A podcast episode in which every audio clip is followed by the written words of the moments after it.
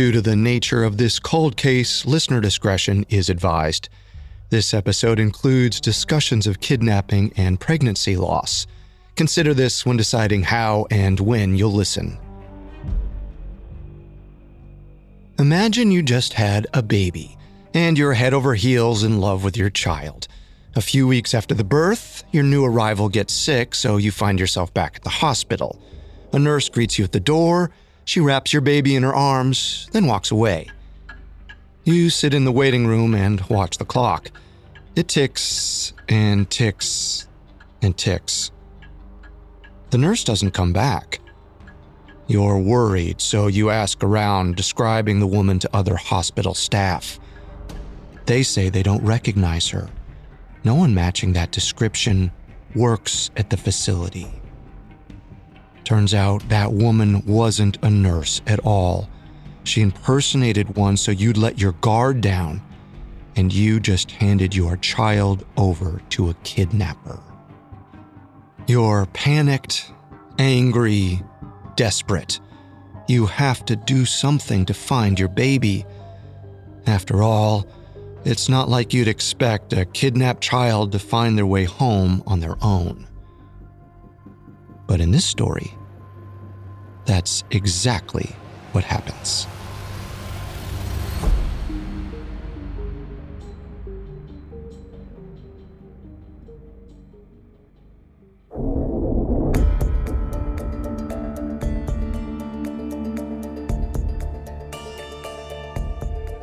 I'm Carter Roy, and this is Cold Cases, a Spotify original from Parcast. Every Monday, I tell you the story of a crime that went unsolved for decades. We'll explore a vast array of offenses, from burglary to arson to murder.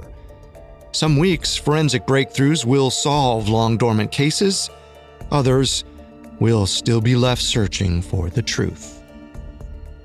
Today, we'll meet a woman who has to grapple with a common question Who am I? Under very uncommon circumstances.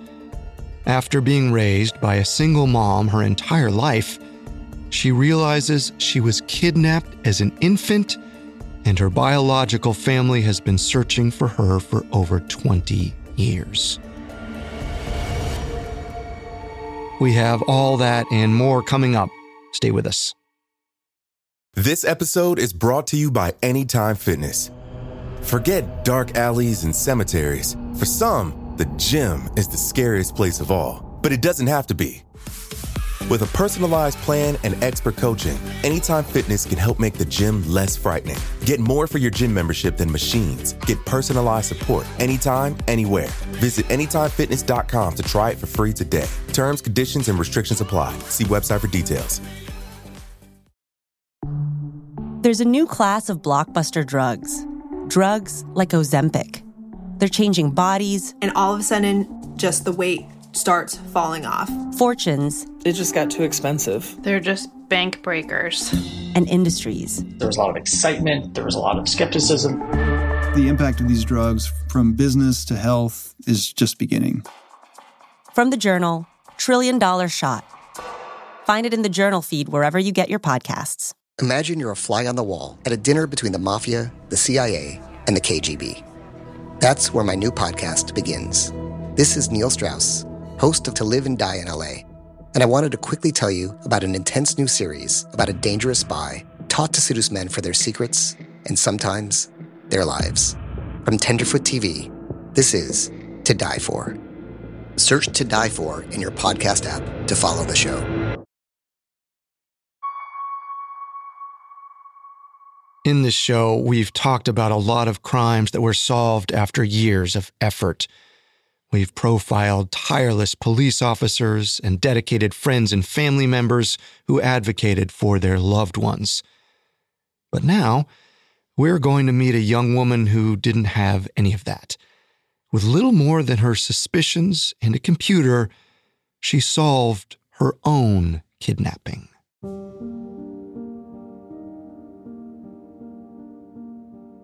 We'll start around the fall of 2004, when 17 year old Nejdra Nance, or Netty as her friends call her, realizes she's pregnant. This could be bittersweet news for any teen, especially when the child's father isn't in the picture, as is the case for Netty, but she takes the news in stride. More than that, she's excited about it. There are some biological factors that might be helping that feeling. Evidence shows mothers often begin bonding with their baby before they're born. During pregnancy, the physical structures of mothers' brains actually change. They become more focused on caring for their future child. So even though Netty hasn't met her baby yet, she might already love them or feel a need to protect them at all costs. Plus, she has a big support network her large extended family in Bridgeport, Connecticut.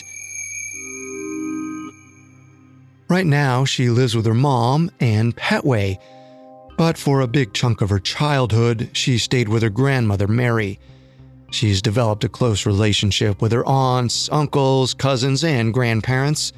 She's especially tight with her aunt Cassandra, who she calls her bestie. There's just one problem. Netty can't afford the baby on her own. She doesn't have health insurance. She does qualify for public assistance and free prenatal care, but to claim the benefits, she needs to fill out paperwork and show a birth certificate. Netty asks her mom, Anne, where to find the document, and Anne doesn't give her a straight answer. She just says she'll deal with it. But Anne doesn't deal with it. She keeps putting it off. Eventually, Netty gets impatient and searches through Anne's things. That's when she uncovers a piece of paper listing her name and birth date. It looks a bit like a birth certificate, so Netty takes it to the Bureau of Vital Statistics at New Haven. This is the government office that maintains the town's records on births, deaths, marriages, anything Netty might need to prove her identity. But the clerk there claims there's no record of her birth.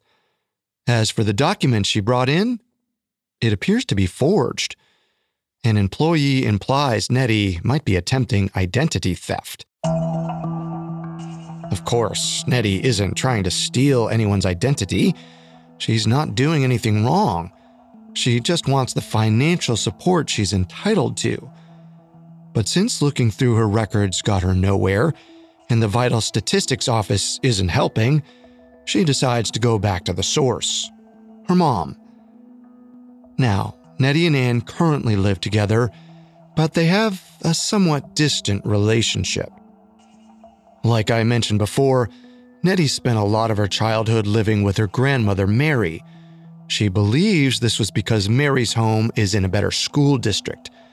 But Anne was also arrested multiple times for charges ranging from drug possession to forgery to attempted embezzlement. She sent her daughter away while she dealt with her legal problems. Netty doesn't know all this. She just sees her mother as withdrawn and strict but she also knows Anne has worked hard to provide for her, so there's a level of respect and gratitude there. Nevertheless, Netty soon asks Anne point blank why she doesn't seem to have a birth certificate. Anne evades the question. She just says, quote, I told you I was going to handle everything. Then, a few days later, Anne drops a bombshell. As soon as she gets home from work, Anne trudges upstairs and steps into Netty's room. She sits on her daughter's bed, tears streaming down her cheeks. Anne explains that she doesn't have Netty's birth certificate because she's not Netty's birth mom. She adopted her in secret. Netty's biological mother had a substance use disorder and abandoned her. As you might imagine, Netty has a lot of questions. Like, who is her biological mother?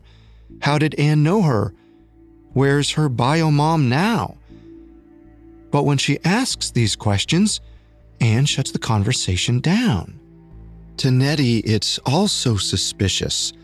Anne can't give her any proof, which could be because the adoption was supposedly secret, but it could also be because she's lying. After all, if she was telling the truth, why not answer Netty's questions? Clearly, Anne isn't coming totally clean, and the more Netty thinks about it, the more worried she gets.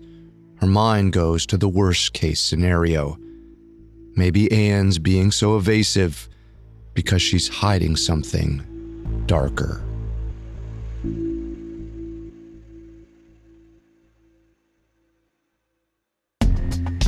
For hundreds of years, we have looked to scientists to explain how the world around us works. But what happens when science doesn't have the answer? Every week on the podcast Unexplained Mysteries, we take a deep dive into paranormal activities, natural phenomena, and suspicious deaths to try to grasp how and why mysterious events occur. Some things need no explanation, others are a complete mystery. Follow the Spotify original from Parcast, Unexplained Mysteries. Listen free, only on Spotify. This episode is brought to you by Anytime Fitness. Forget dark alleys and cemeteries. For some, the gym is the scariest place of all, but it doesn't have to be. With a personalized plan and expert coaching, Anytime Fitness can help make the gym less frightening. Get more for your gym membership than machines. Get personalized support anytime, anywhere. Visit AnytimeFitness.com to try it for free today. Terms, conditions, and restrictions apply. See website for details.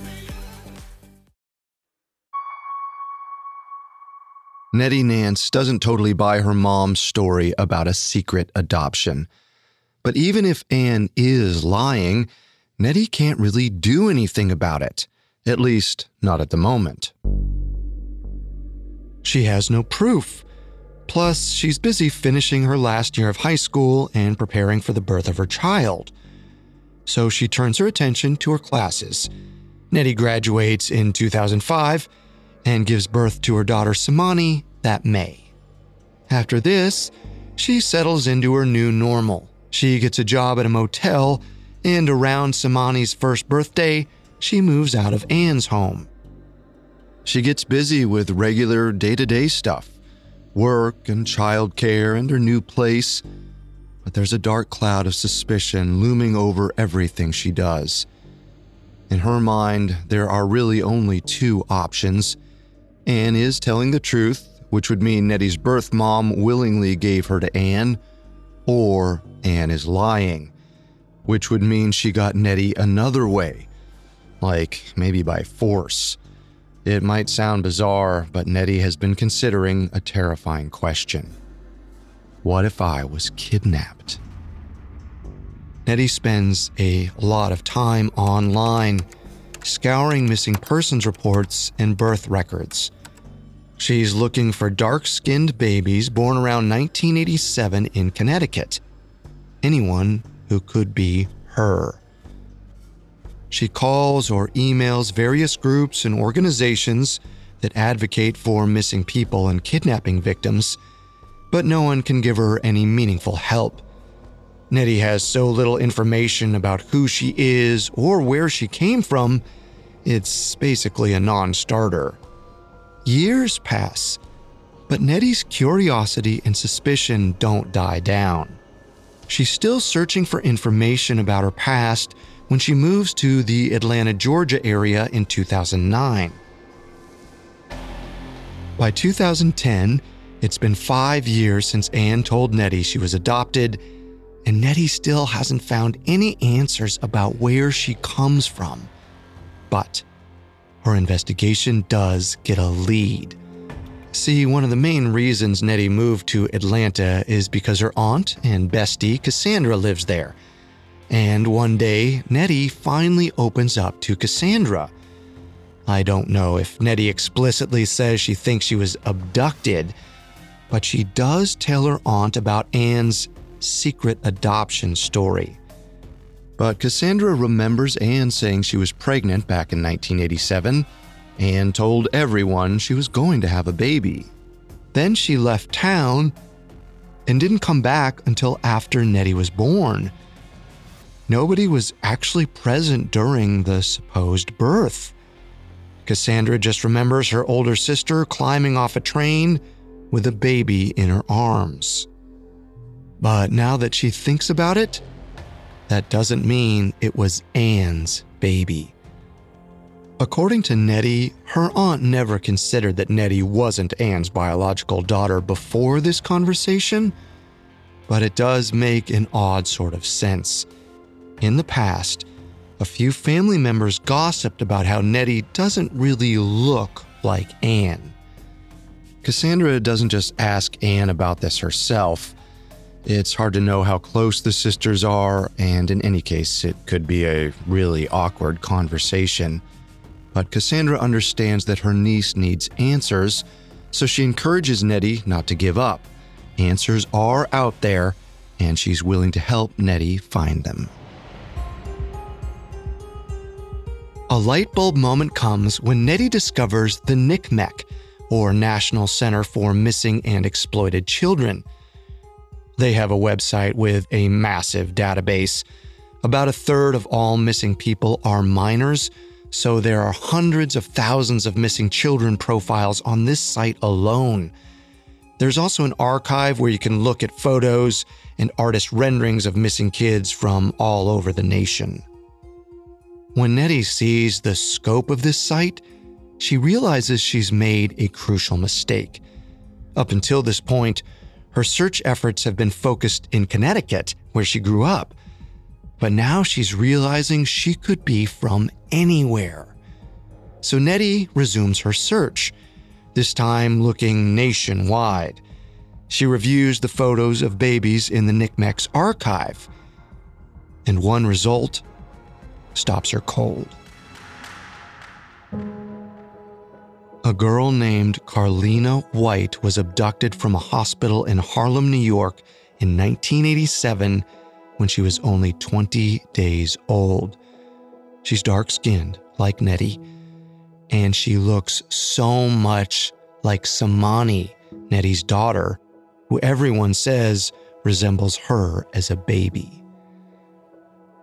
As Netty stares at the picture of baby Carlina, she's struck by this feeling of hope and longing.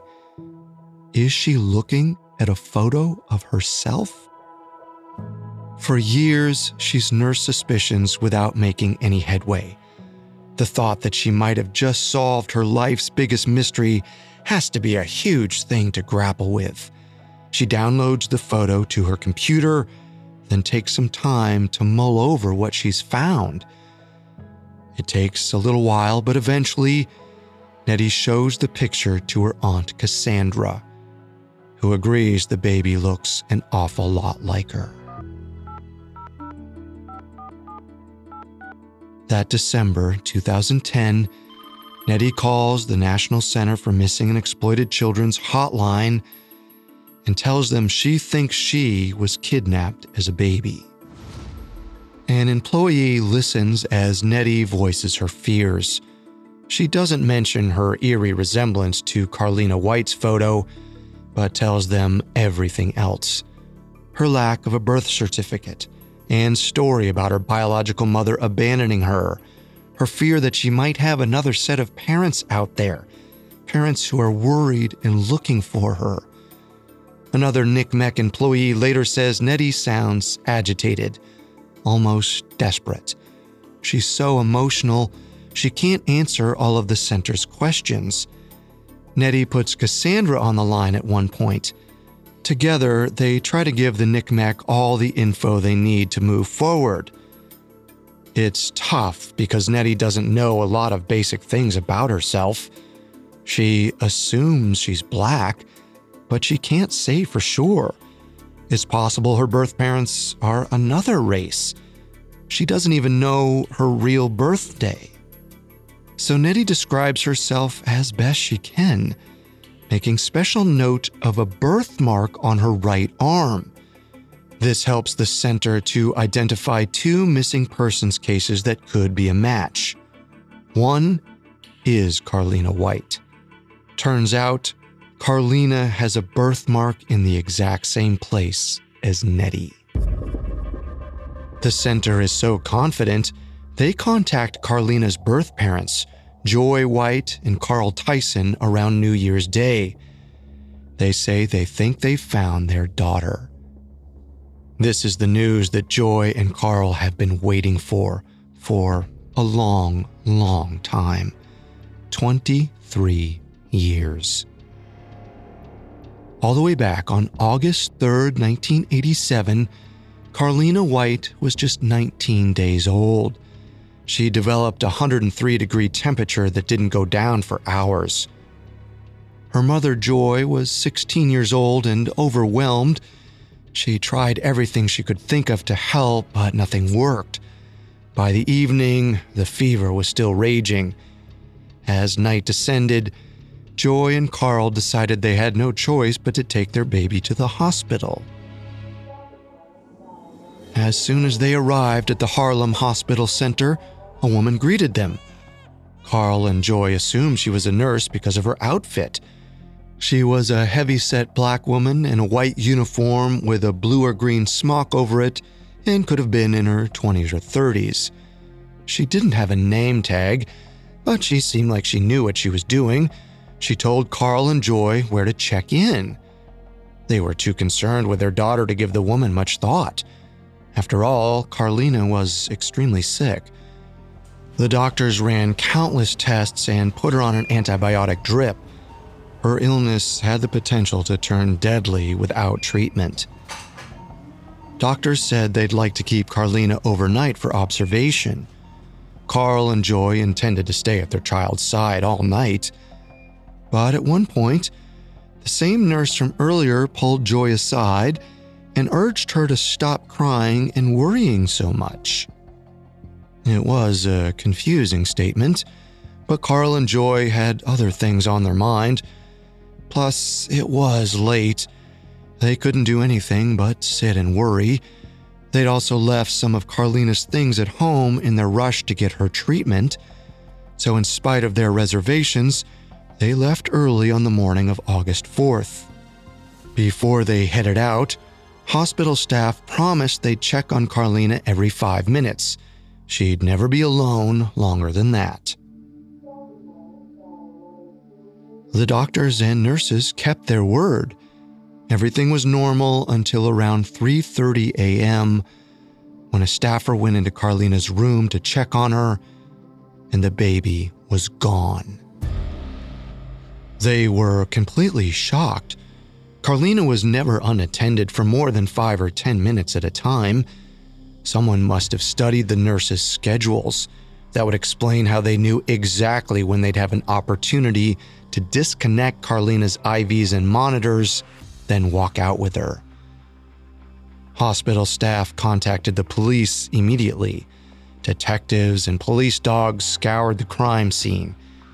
It didn't take long to identify a suspect that nurse who greeted Carl and Joy, the one who didn't have a name tag. She was not an employee of the hospital. No one knew who she was or why she was there. After quickly ruling out one other suspect, the police didn't have any credible theories about the nurse's identity or what happened to the baby. A year passed without a break, and Carl and Joy had to grapple with this unimaginable grief. Carl suffered from unsettling dreams where his baby girl was back, laughing and smiling in the nursery. It was a wonderful fantasy until he woke up to a real life nightmare of uncertainty and loss. Joy held onto a purple stroller that Carlina only got to use once. She couldn't even set foot in Carlina's room. The memories and emotions were too much. By Carlina's first birthday, Joy's mom disassembled the crib and gave away the baby clothes.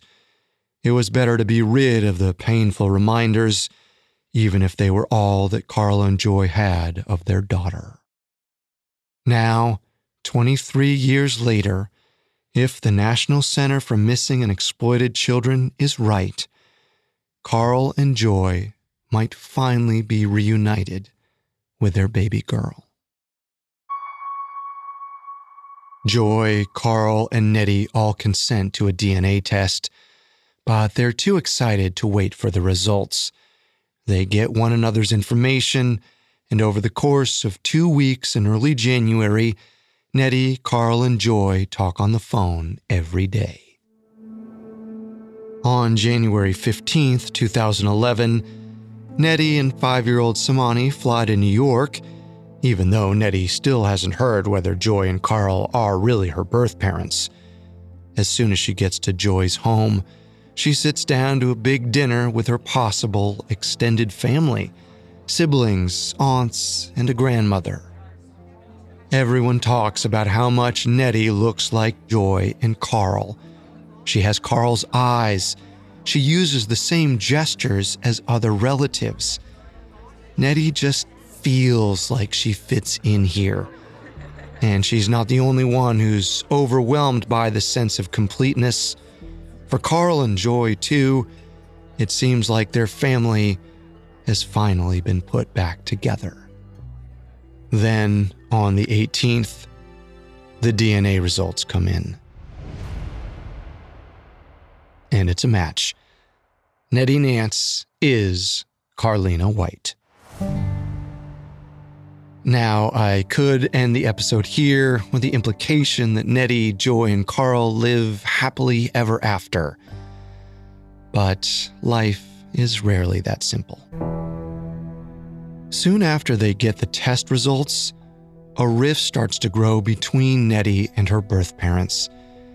It seems like Carl, in particular, wants to develop a close relationship with his daughter right away, but Netty still sees him as a stranger They've lived apart for 23 years, and the results of a DNA test don't change that. Netty has a whole different life in Atlanta, but her biological parents want her to spend more time with them in New York. To make matters worse, after her identity is confirmed, Netty becomes an overnight celebrity. She flies Samani home, then returns to New York alone for a round of interviews with the press. During this trip, journalists camp outside the hotel where she's staying. Some even book rooms on her floor so they can track her every movement through the building. It's no better when she goes back to Atlanta. She doesn't feel comfortable staying in her own house because reporters keep hounding her there. She relocates to a hotel just to escape all the attention, but that doesn't stop the constant phone calls from the press. Netty has to change her number just to get a moment's peace. It's all too much to deal with. Netty withdraws from the public eye and from Joy and Carl. It seems like just as they're reunited, the family fractures.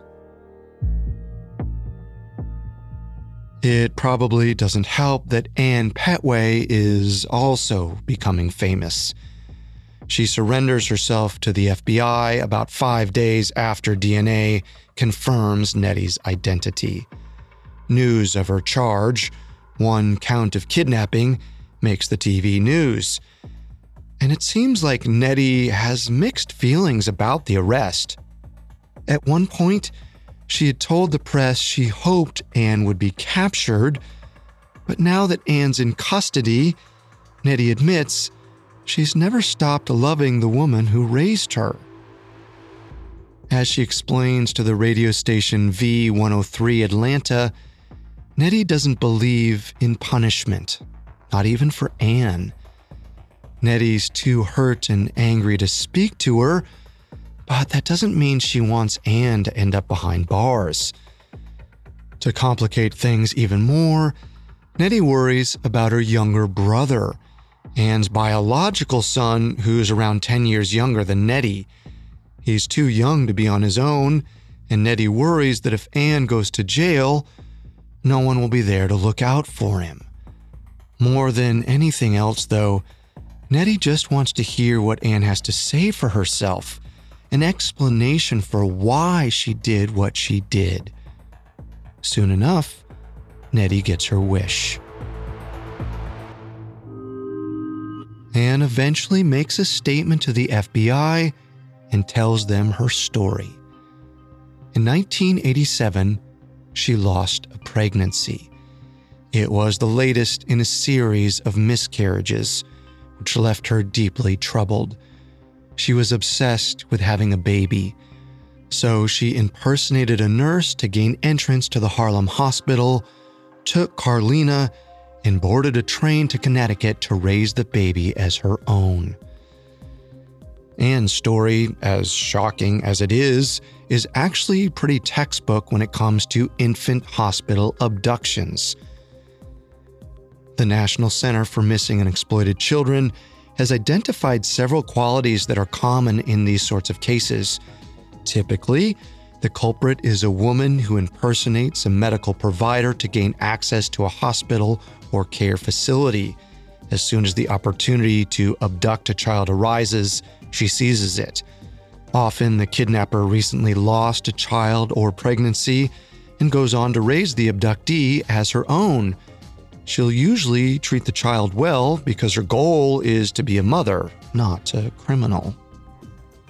Anne's lawyers don't dispute that she committed the crime, but they do argue that she should receive leniency due to her mental health struggles and because she cared for and genuinely loved Netty. In the end, the judge sentences Anne to 12 years. No one seems thrilled with the outcome. It's safe to assume Anne doesn't want to spend over a decade behind bars, and Carl tells the press that Anne took their daughter away for 23 years. In his eyes, the punishment should at least be as long as the crime. There's one person who doesn't give any statements, whose opinion never gets printed Netty herself. She didn't attend Anne's sentencing, and she hasn't returned to the public eye since that initial frenzy of interviews. Honestly, I can't blame her. She's had the shock of a lifetime and had to cope with it under intense media scrutiny. She watched as journalists spun their own narratives about her. It's hard for anyone to make sense of their families and their role within them, even under the best circumstances. Add the complications of a kidnapping, a falsified identity, and old secrets becoming headline news. It has to be staggering. Dr. Geoffrey Greif of the University of Maryland School of Social Work says it's normal for abductees to struggle with these issues when they learn their true histories. They can have a hard time bonding with their biological families, who are essentially strangers.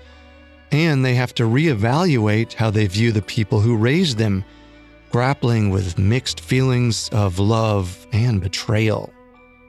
As Netty put it in a 2011 interview with a local Atlanta radio station, it feels somewhat like you're in between two families.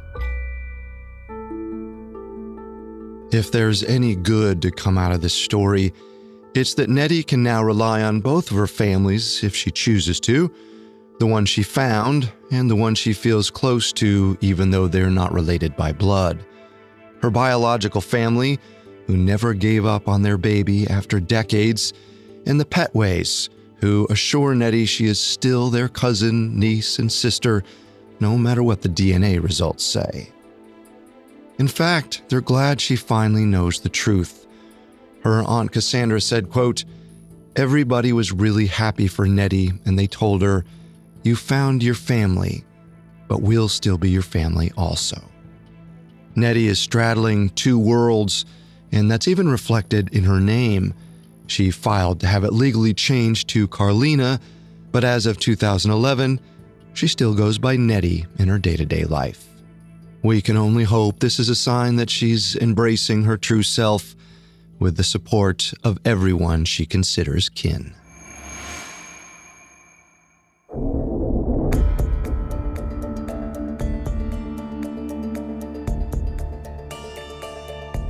Thanks for listening. We'll be back next time with another cold case. You can find all episodes of Cold Cases and all other Spotify originals from Parcast for free on Spotify. We'll see you next time. Cold Cases is a Spotify original from Parcast. Our head of programming is Julian Boireau. This show was developed by Mickey Taylor. Our supervising sound designer is Russell Nash, with Nick Johnson as our head of production and Spencer Howard as our post production supervisor. Ryan O'Leary Jones is our supervising editor, and Derek Jennings is our writing lead. This episode of Cold Cases was written by Angela Jorgensen, edited by Karis Allen and Kate Murdoch, fact checked by Catherine Barner, researched by Mickey Taylor and Chelsea Wood, with sound design by Russell Nash, and produced by Aaron Larson. I'm Carter Roy.